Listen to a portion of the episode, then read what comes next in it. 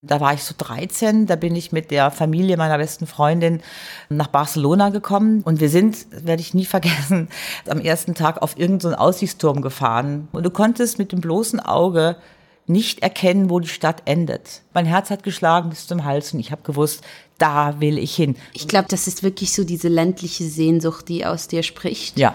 Durch das, dass ich das immer hatte, hatte ich gar keine Sehnsucht. Es hat mich eher ermüdet. Bikini. Zwei Frauen, zwei Generationen, ein Podcast. Mit Lisa Feldmann und Helena Schmid. Ein warmes Willkommen aus dem kalten Zürich zu unserer neuen Folge von Bikini, wie immer mit Helena Schmid. Und Lisa Feldmann. Lisa Feldmann ist ein Landei. ähm, und ich bin ein richtig cooles Stadtkind und darüber wollen wir heute sprechen nämlich was so ein bisschen die Vorteile und Nachteile sind äh, von Land und Stadt und wie sich das jetzt auch gewandelt hat in letzter Zeit, oder? Du bist ja wieder Verfechterin des Landlebens geworden, habe ich gehört. Ja, ich habe ja schon ein etwas längeres Leben hinter mir und ich würde mal sagen, als ich so alt war wie du, hätte ich auch auf jeden Fall gesagt, Stadt, Stadt, Stadt, Stadt. Und ich bin auch noch sehr viel älter geworden und habe das noch sehr viel länger gesagt als du. Also ich bin davon ausgegangen eigentlich, nachdem ich auf dem Land aufgewachsen bin, dass ich direkt nach der Schule studiere, in die erste Stadt gehe und von da aus quasi in immer nur bitte noch größere und noch tollere Städte. Insofern ist das eine relativ neue Entwicklung. Und da wir sozusagen zehn Minuten vor Lockdown eingezogen sind in das Haus auf dem Land, in dem wir jetzt leben, hat sich das ein bisschen wie so eine dreimal Unterstreichung angefühlt. Also wir sind auf dem Land und in der Sekunde, wo wir auf dem Land sind, ist Lockdown und alle Sachen, die eine Stadt und das Stadtleben für mich so attraktiv machen, sind sowieso verboten und geschlossen und nicht möglich. Ähm, stattdessen kann man plötzlich oder möchte man sehr viel mehr in der Natur sein und draußen sein und das irgendwie mitkriegen, was so mit Jahreszeiten passiert. Und das geht halt wahnsinnig gut, da wo wir jetzt leben.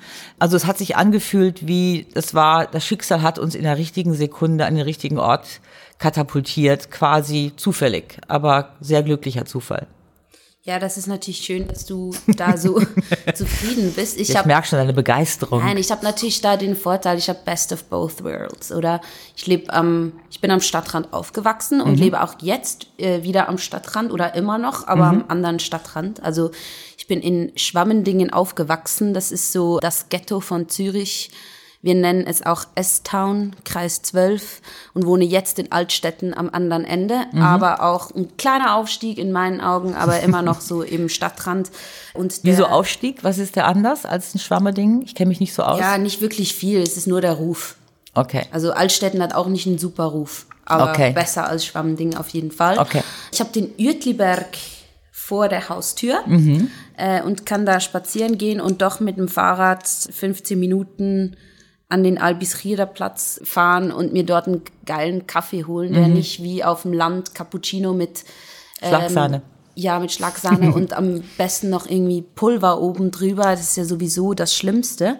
Sondern krieg einen richtig guten Kaffee und das ist natürlich ein Riesenvorteil an der Stadt. Und das war auch immer cool, als ich im Stadtrand aufgewachsen bin. Ja, ich habe mir hingegen, das muss man sich mal vorstellen, also ich bin, hatte alles immer unterschrieben noch vor zwei Jahren würde jetzt sagen, ich habe tatsächlich und nicht aus politischen Gründen, sondern aus Gründen meiner neuen Lebenssituation mir diesen To-Go-Becher für den privaten, also immer wieder Benutzeffekt gekauft, weil ich das jetzt so mache, wenn ich mich in die Stadt begebe, was so eine halbe Stunde dauert von dem Ort, wo ich wohne, mit öffentlichen Verkehrsmitteln. Im Auto geht es ein bisschen schneller dann habe ich diesen Becher dabei und habe mir vorher zu Hause einen sehr, sehr guten Kaffee gemacht, den ich in diesen Becher fülle und den mit mir rumtrage, wie ich das früher mit meinen Starbucks-Bechern gemacht habe. Also insofern nehme ich so ein paar Rituale mit, aber habe die jetzt eingegliedert in mein neues Leben. Ja, okay. Aber ich nehme an, das ist nicht nur der Kaffee, der dich so am Stadtleben fasziniert, sondern noch ein paar andere Sachen. Du bist wahrscheinlich jemand, der dauernd ins Kino geht und jede Nacht ausgeht und das Theater nicht liebt mal, und die mal. Konzerte. Ich bin lustigerweise sehr kulturfern aufgewachsen, also mhm. kulturfern Insofern, dass wir nicht äh, mit der Familie irgendwie groß ins Theater oder ins Kino gegangen mhm. sind. Das war eben auch vielleicht dieses Stadtrandleben. Bei uns war Kultur der Dönerladen von nebenan. Papa hat mich manchmal mitgenommen nach dem Schwimmen oder so. Und wir haben uns da einen Döner gezogen oder auch als, als Jugendliche sind wir nicht wirklich häufig in die Stadt ausgegangen, nur äh, relativ selten, wie man das auch vom Land kennt. Da fährt man mal ein Wochenende in die Stadt oder am Samstagabend, da macht man dort Party, aber ist nicht ständig der Fall. Mhm. So, wir haben viel eher, wir hatten so einen ja, Dorfladen, der irgendwie an den Bauernhof gekoppelt war mhm. und wirklich an Dorfladen erinnert, auch wenn es nicht auf dem Dorf war. Mhm. Und da sind wir immer dahin gesessen und haben irgendwie geraucht eigentlich so richtig ländlich fast. Aber schon. habt ihr nicht so Sachen gemacht? Also meine ersten Stadterlebnisse sind Wintermantel kaufen. Also ich bin eben auch auf dem Land groß geworden und so dieses zweimal im Jahr oder eigentlich nur einmal im Jahr, ehrlich gesagt, glaube zum Sommerklamotten fuhr man nicht irgendwo hin, sondern das kriegt man halt auf dem Dorf auch. Aber so Wintermantel erinnere ich so alle zwei Jahre, wenn es einen neuen gab, fuhren wir nach Köln. Das war von uns aus äh, damals, wo ich aufgewachsen bin, anderthalb Stunden. Schon das mit meiner Mutter in so einem Zug, der so weit fährt, zu sitzen, fand ich schon irre. Und dann kamen wir in diesem Köln an, meine Mutter auch ganz aufgeregt, glücklich und guter Dinge. Und es war klar, sie kauft sich natürlich auch was und wir gehen durch Geschäfte, wir probieren Sachen an und es gibt so viel. Es gibt so viel Auswahl, es gibt so viel Läden, es gibt Sachen, die ich nur aus Magazinen kenne, live zu sehen. Menschen, die anders angezogen sind, die alle nicht so stier und hässlich aussehen wie bei uns auf dem Dorf, sondern die so toll angezogen sind. Frauen, Mädchen, die irgendwie so cooles Zeug anhaben und Turnschuhe. Damals gab es da noch keine also Sneaker. Das ist natürlich schon cool. Die Super. Große Auswahl. Das habe ich als Kind kannte ich das natürlich nicht. Da hatten wir einen Second-Hand-Shop bei uns. Aber seid ihr nicht in die Stadt gefahren? War ja ganz nah für euch, sag ich mal, H&M, äh, wie es alles heißt, PKZ. Ja, war bei uns wahrscheinlich eher eine Geldfrage. Als ich, also als ich ein Kind war, war wirklich C und A war dann auch ganz was Besonderes. Mhm. Da ging es dann vielleicht, vielleicht einmal pro Jahr ging es dahin und ja. dann gab es ein Outfit, aber sonst nur Secondhand-Sachen natürlich. Aber klar, dann später, als ich auch so Teenager wurde und ein bisschen eigenes Geld hatte und gern shoppen gegangen bin, bin ich natürlich ins Glattzentrum gegangen bei uns um die Ecke, klar. um, um shoppen zu gehen und Sachen anzuprobieren und habe das natürlich auch gefeiert. Nicht so sehr wie die Ikea. Die Ikea war voll mein Ding. Da bin ich immer mit meinem besten Freund damals, haben wir Rollschuhe angezogen und dann sind wir zur Ikea gefahren.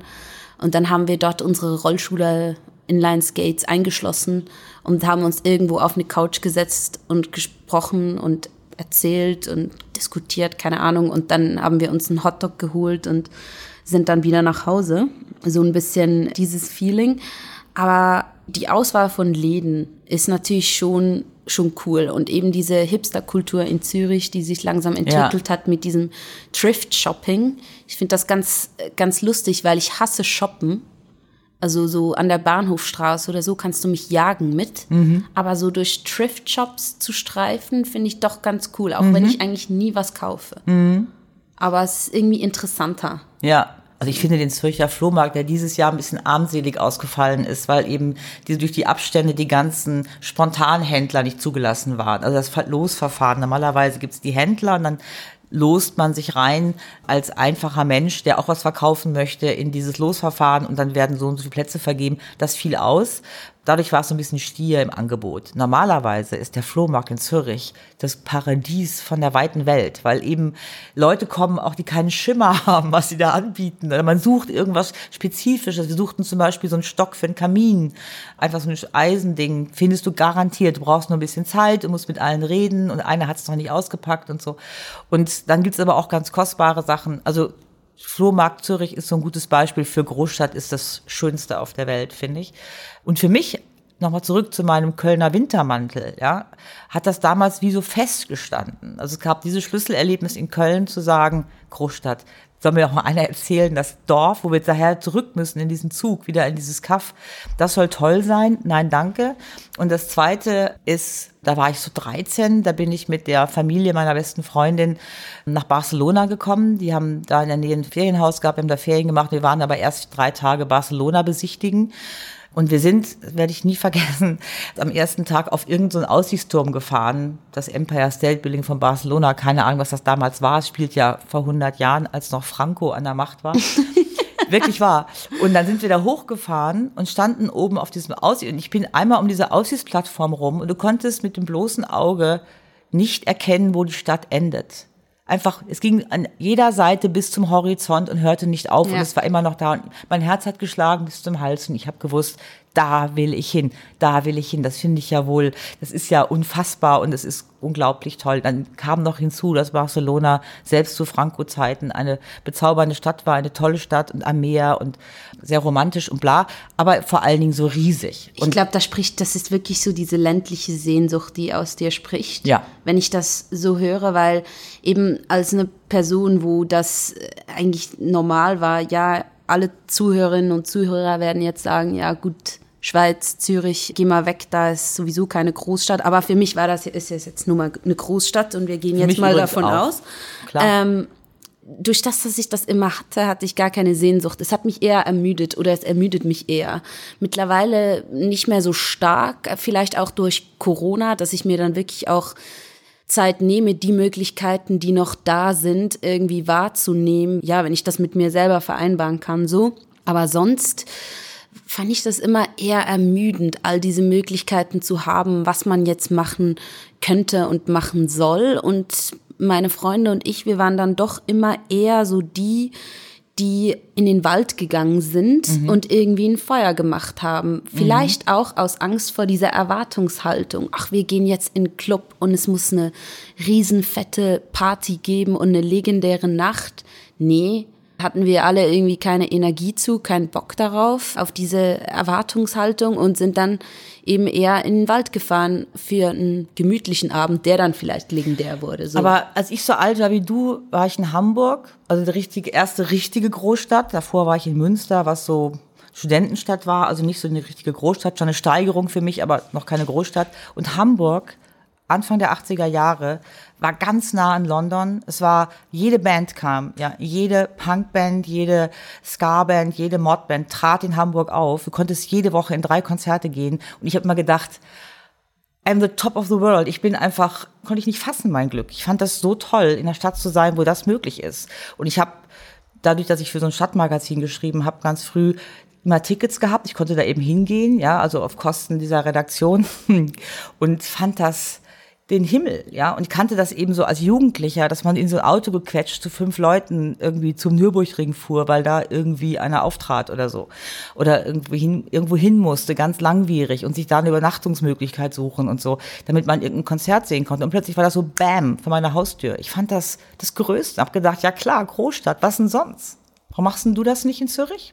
Schon immer mal wieder an Konzerte, aber ich habe auch gar nicht so den Überblick, was wo irgendwie läuft. Hm. Ähm, so dass ich irgendwie mir groß im Voraus planen würde, an dieses und dieses Konzert gehe ich, weil das ist dann und dann. Hm. Ähm, ich bin sehr ein spontaner Mensch und das geht mit Stadt äh, sehr gut einher, dass das du stimmt. spontan sein kannst. Ähm, gehe ich heute saufen, gehe ich aus, nee, kein Bock, okay, mache ich nicht, aber dann gehe ich halt morgen so. Ja, ähm, du kannst auch um neun Uhr abends noch beschließen, dass ja, du gehst. Ja, das ist natürlich ja ein Riesenvorteil und recht cool, aber dieses riesige Angebot, von dem ich alles geil finde und wo mein Herz anfängt zu schlagen und ich jeden Abend einen Kick haben möchte, habe ich nicht.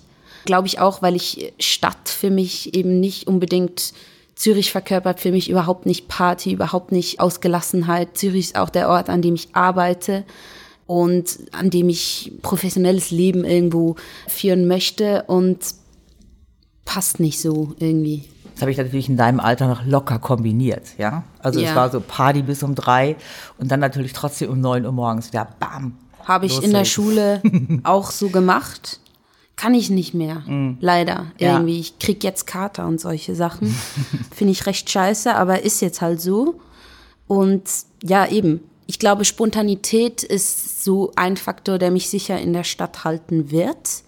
Und klar, eben die ganzen Möglichkeiten, die dich einerseits ermüden, möchte ich trotzdem haben. Die waren immer da und ich weiß auch nicht, was es mit mir machen würde, wenn, wenn ich sie plötzlich nicht mehr hätte und wirklich eben planen müsste. Der bleibt nüchtern, wir fahren mit dem Auto so fände ich auch schwierig. Ja, also ich verstehe das gut. Ich habe die Möglichkeiten, die man gar nicht nutzt, aber die man nutzen könnte, wenn man denn wollte, auch immer ganz wichtig gefunden. Ich erinnere mich gut an all meine Leben in der Stadt, in verschiedenen Städten, ob das jetzt Hamburg war oder Berlin oder so, dass es immer Leute zu Besuch kamen und durch diesen Besuch kam man dann auf die Idee, sich folgende Ausstellung anzugucken oder so, weil die sich vorher so informiert hatten Ja, und wussten. genau.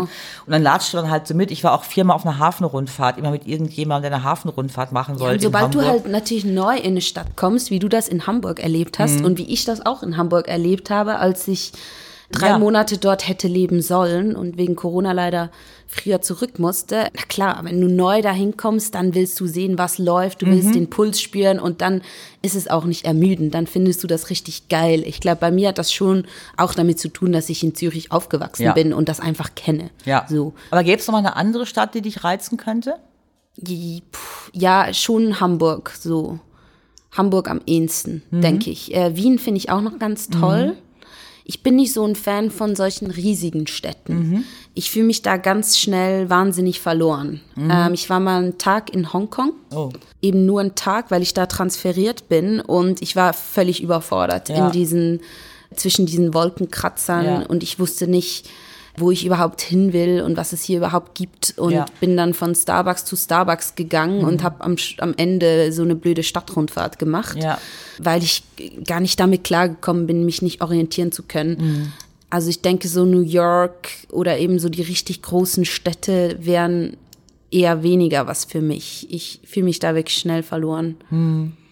Naja, dann ist es ein großer Unterschied. New York sprichst du die Sprache, verstehst jedes Straßenschild. New York kommt noch hinzu, läuft man alles, ist total en vogue zu laufen, macht jeder, geht auch ganz gut, weil sich innerhalb von vier Blocks sehr viel verändert und sehr viel passiert. Wohingegen Hongkong, also ich war einmal in Shanghai, ich stelle mir das ähnlich vor wie Hongkong, ich kann es nicht beurteilen, aber ich glaube es jetzt mal. Und Shanghai hat mich fassungslos gemacht, dass ich, ich musste so eine Karte mit mir führen, wo das Hotel drauf stand, weil ich habe es immer gelernt zu sagen und hatte das Gefühl, ich sage das ja gut, aber es hat kein Taxifahrer je verstanden, wie ich das ausgesprochen habe, obwohl das sowas war wie Hyatt oder Hilton, also was ganz Banales. Ich musste also immer dieses in chinesischen Schriftzeichen geschriebene Visitenkarte zeigen, damit ich das Taxi mich nach Hause brachte.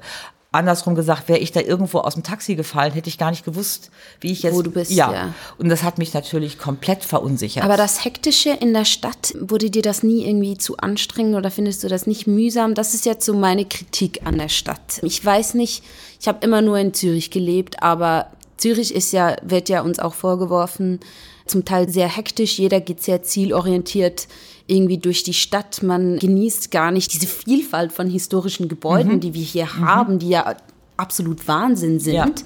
Aber das merkst du gar nicht. Und ich denke, vielleicht ist das auch noch ein Unterschied vom zum Land, wo man vielleicht ein bisschen gelassener sein kann und sich ein bisschen mehr einfach es gewohnt ist, sich mehr Zeit zu nehmen für Sachen, weil eben Sachen einkaufen und so weiter weg ist als bei mir, wo immer alles schnell gehen muss. Einkaufen kurz nach der Arbeit, der Shop, der meiner Arbeit oder meinem Zuhause am nächsten ist, dort ganz schnell zehn Minuten, zack, wieder raus.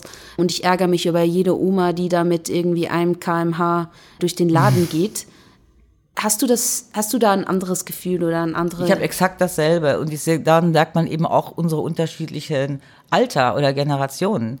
Ich habe in der ganzen Lebenszeit, in der ich diese Geschwindigkeit selber in mir gespürt habe und immer unter Strom war, also im positiven Sinne. Ich habe mich nie gestresst gefühlt, sondern eigentlich immer Yay, das Leben ist so voll. Mann, könnte der Tag noch zwei Stunden mehr haben, könnte ich noch was machen, weil es so toll ist, was es alles geboten, was alles geboten ist. Ähm, in all diesen Lebensphasen fand ich das großartig und ich merke jetzt, dass diese Kräfte nachlassen. Also ich bin jetzt noch, würde ich mal sagen, drei, vier Stunden am Tag arbeiten, super. Alles andere finde ich schon anstrengend. Ich bin echt entschleunigt, ja, also nicht nur, weil ich auf dem Land bin, aber es passt sehr gut zu meinem Lebensgefühl. Ich bin nicht mehr zehn Stunden am Tag auf 120, ja, sondern es bin ich wirklich vier Stunden. Und dann ansonsten duppel ich so mit 60 rum oder stehe auch mal irgendwo auf dem Parkplatz rum und trinke einen Kaffee oder so. Also ich habe eine echt andere Aber das Geschwindigkeit. ist, nach dem sehne ich mich. Also klar, eben einerseits äh, mag ich diese Kicks und suche die auch immer wieder, aber ich kann die sowieso nicht jeden Tag und mit allem, was ich mache, haben. Ich sehne mich eigentlich eher danach, für so alltägliche Dinge mehr Zeit mir zu nehmen, wie zum Kochen oder zum Einkaufen, um das alles so ein bisschen zu einem Ereignis zu machen, statt es einfach nebenbei irgendwie unter Stress zu machen. Und das ist vielleicht auch ein Grund, weshalb ich eben viele Kulturangebote nicht wirklich wahrgenommen habe, weil es wie noch so ein zusätzlicher Stress war und ich das Gefühl hatte, ich kann es sowieso dann nicht genießen. Aber Baby, alles so aus Land, ist. kann ich dir nur sagen, da wo ich jetzt lebe, äh, hättest du genau diesen Lebensstil. Du würdest dich punktuell dahin begeben, wo das ist, was du gerade machen willst, was aber relativ gut geht. Wir sind ja in der Schweiz gut erschlossen mit ÖV, geht ja alles. Das heißt, du kommst überall dann doch relativ schnell hin im Vergleich zu Berlin, wo du einfach durch Berlin hindurch schon eine Stunde brauchst, um von ich A finde, nach B zu kommen. Land hat für mich einfach so eine so was Trostloses an sich. Ich stelle mir das so trostlos vor. Ich habe meinem Deutschland so im Schwarzwald, so ein ganz kleines Dorf, da gibt's zwei Restaurants, einmal die Krone und einmal die Linde. Also noch klischeehafter geht's ja nicht. Doch, bei uns. Mit ihrem Kreuz und, wer ist das andere? Rössli. Nee. Post. Bahnhof. Ah, Post, ja, eben. Siehste? Krone. Siehste? Also da drehe ich durch. Das ist für mich die komplette Verwahrlosung und Trostlosigkeit und lebe lieber in der Stadt oder am Stadtrand, wo es pulsiert, ich mich lieber entschleunigender bewegen würde.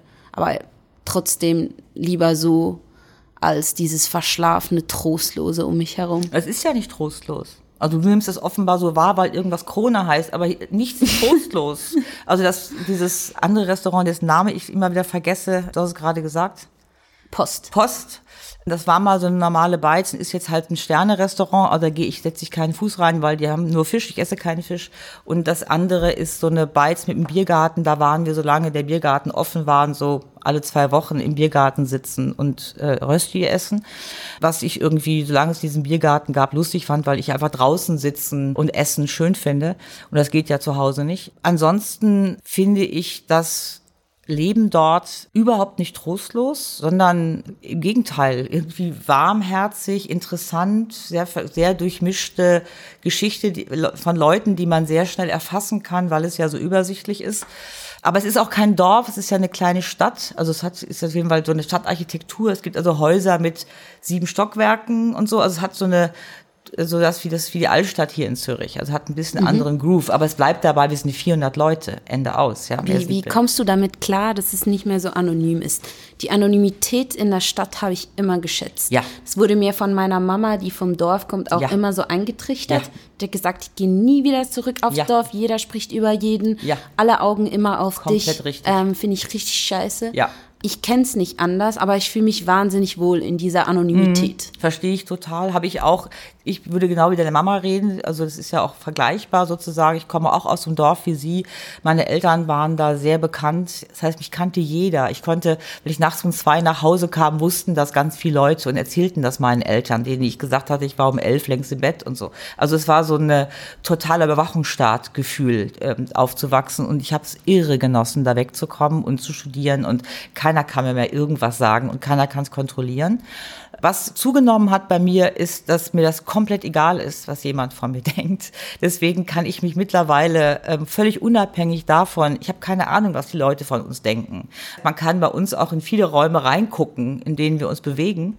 Und ich habe keine Ahnung, was die von uns denken, von unserem Lifestyle, von I don't know, aber Sie können es mir auch gerne erzählen, weil ich, mir ist es egal. Also ich habe, die können mich ja, sie können mir das ja nicht verbieten, was Ja. immer ich jetzt mache, ja. Selbst wenn ich mir da jeden Abend die Kante geben würde oder kiffen oder was immer ich da tun würde, außer ich würde einen Mord begehen, dann wäre es ja wiederum ganz gut, sie würden aufpassen. Also ich habe irgendwie überhaupt kein Problem damit, dass ich gesehen werde. Ich möchte noch eine, über eine These sprechen, über eine steile These, die ich habe und über ein Klischee. Nämlich mit Land verbindet man ja eigentlich immer so ganz engsichtige Menschen, die nur eine Weltanschauung haben, die nicht sonderlich offen sind, sehr konservativ und mit Stadt verbindet man eigentlich viel eher, dass die Leute offen sind, so. Ich habe aber das Gefühl, dass dieses Klischee völlig überholt ist und dass man in der Stadt durch das, dass man so viele Möglichkeiten hat und so viele Menschen sich genau die aussucht, die einem Zustimmung geben und sich eigentlich viel stärker in einer Bubble bewegt, als vielleicht teilweise auf dem Land, wo man aufgrund der Durchmischung der Menschen auf engerem Raum mehr sich austauscht mit Leuten, die ganz anders denken. Ja, ja und nein. Ich sehe das so, äh, weil ich weiß, was du meinst. Wir haben ja gerade wieder gesehen in Amerika und uns ist auch von allen Seiten gesagt worden, das ist auch sozusagen exemplarisch für große Teile von Europa. Die urbanen Zusammenhänge wählen blau, die Landbevölkerung wählt rot, also sprich die konservative Teil des Landes ist eher in ländlichen Regionen zu finden und in urbanen und überall da, wo sozusagen die Urbanisierung vorangeschritten ist, wie zum Beispiel in Arizona, haben die Demokraten zugelegt. Und da, mhm. wo das stehen geblieben ist, nicht. So, also es heißt, grundsätzlich ist deine These wahrscheinlich falsch, sondern es liegt immer noch begründet in einer, in, also auf dem Land ist immer noch ein anderes Gefühl zum, zum, wie weltoffen ist man zum ja. Fremden.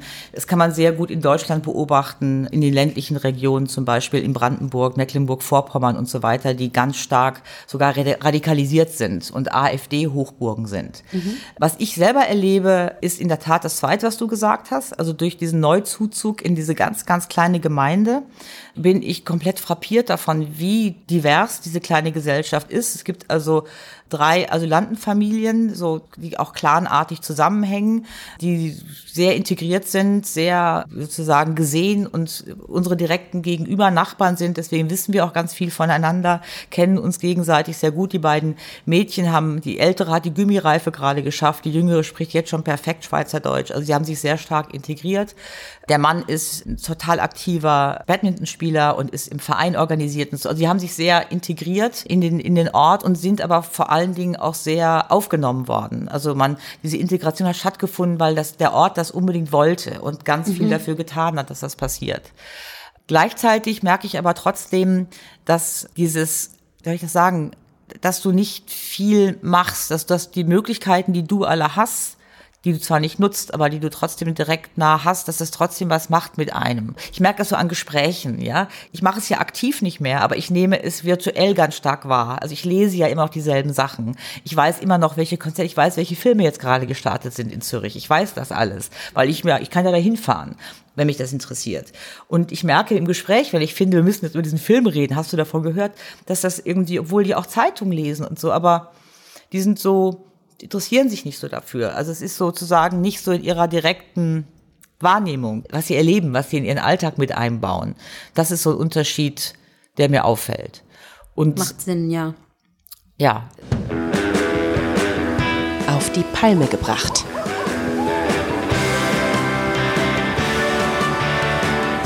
Ja, dann kommen wir zu unserer Rubrik heute. Dieser Ort würde dich auf die Palme bringen, wenn du da leben müsstest. Bei mir, und ja, ich bediene damit jedes Zürcher Klischee, ist es das Aargau. Ich,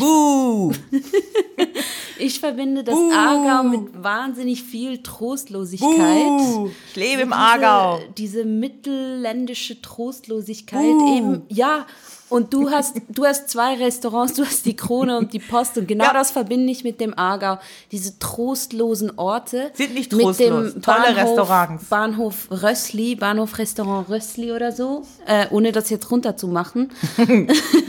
oder, und wo die Leute dann einfach total durchdrehen in dieser grauen, traurigen Welt. Auch nach meiner Wahrnehmung, die schlimmen Sachen hier in der Schweiz, ich arbeite ja auf der Nachrichtenredaktion, die passieren im Aargau. Habe ich ist wirklich so stark meine Wahrnehmung. Jedes Mal, wenn da eine Polizeimeldung kommt, dann denke ich, ach, war ja, ja, wieder klar, dass das im Aargau passieren muss. Ich kann das jetzt statistisch nicht belegen, ist einfach mein Gefühl so. Ja, okay.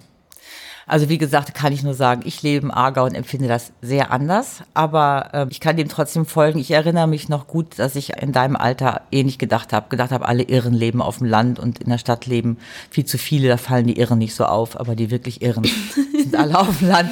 Was davon geblieben ist bei mir, ist so Teile von Brandenburg oder den immer noch neun Bundesländern in Deutschland, wo sich aus welchen Gründen auch immer und sicherlich auch aus vielen guten Gründen, aber Gründen, die ich nicht nachvollziehen kann, ein starker Rechtsruck entwickelt hat. Die AfD, die rechtsradikale Partei Deutschlands, Hochburgen hat und eben tatsächlich viele Hardcore-Rechte leben. Und ich hätte so die Befürchtung, ich habe das so mitbekommen, als Leute angefangen haben, aus Berlin sich da so Landhäuser zu kaufen fürs Wochenende oder zu mieten oder da mal hinzufahren und ich da auch mal eingeladen war, dass man in so Kneipen sitzt, eben die finde ich dann wirklich trostlos, wo am Nachbartisch so Stiernacken, Glatzen sitzen, die so Fascho-Scheiße reden. Und eigentlich müsste man da hingehen und sich trauen, dem so ein Bierglas ins Gesicht zu werfen. Aber das traut man sich erstens nicht, weil die Glatze einem dann alle Zähne rausschlägt.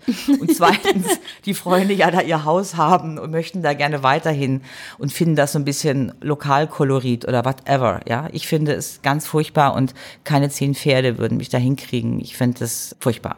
Das war's wieder von uns heute zum Thema Stadt versus Land. Ich glaube, wir haben uns da relativ rege austauschen können und freuen uns natürlich, wenn ihr da uns auch eure Meinung geigt über das Aargau oder was auch immer. Ihr könnt uns gerne eine E-Mail schreiben, ja, Brandenburg, an podcast.ringe.ch und abonniert uns doch auf Spotify oder Apple Podcast oder wo auch immer ihr diesen Podcast hört. Es würde uns wahnsinnig freuen und wir melden uns dann wieder mit einer neuen Folge. Von Bikini.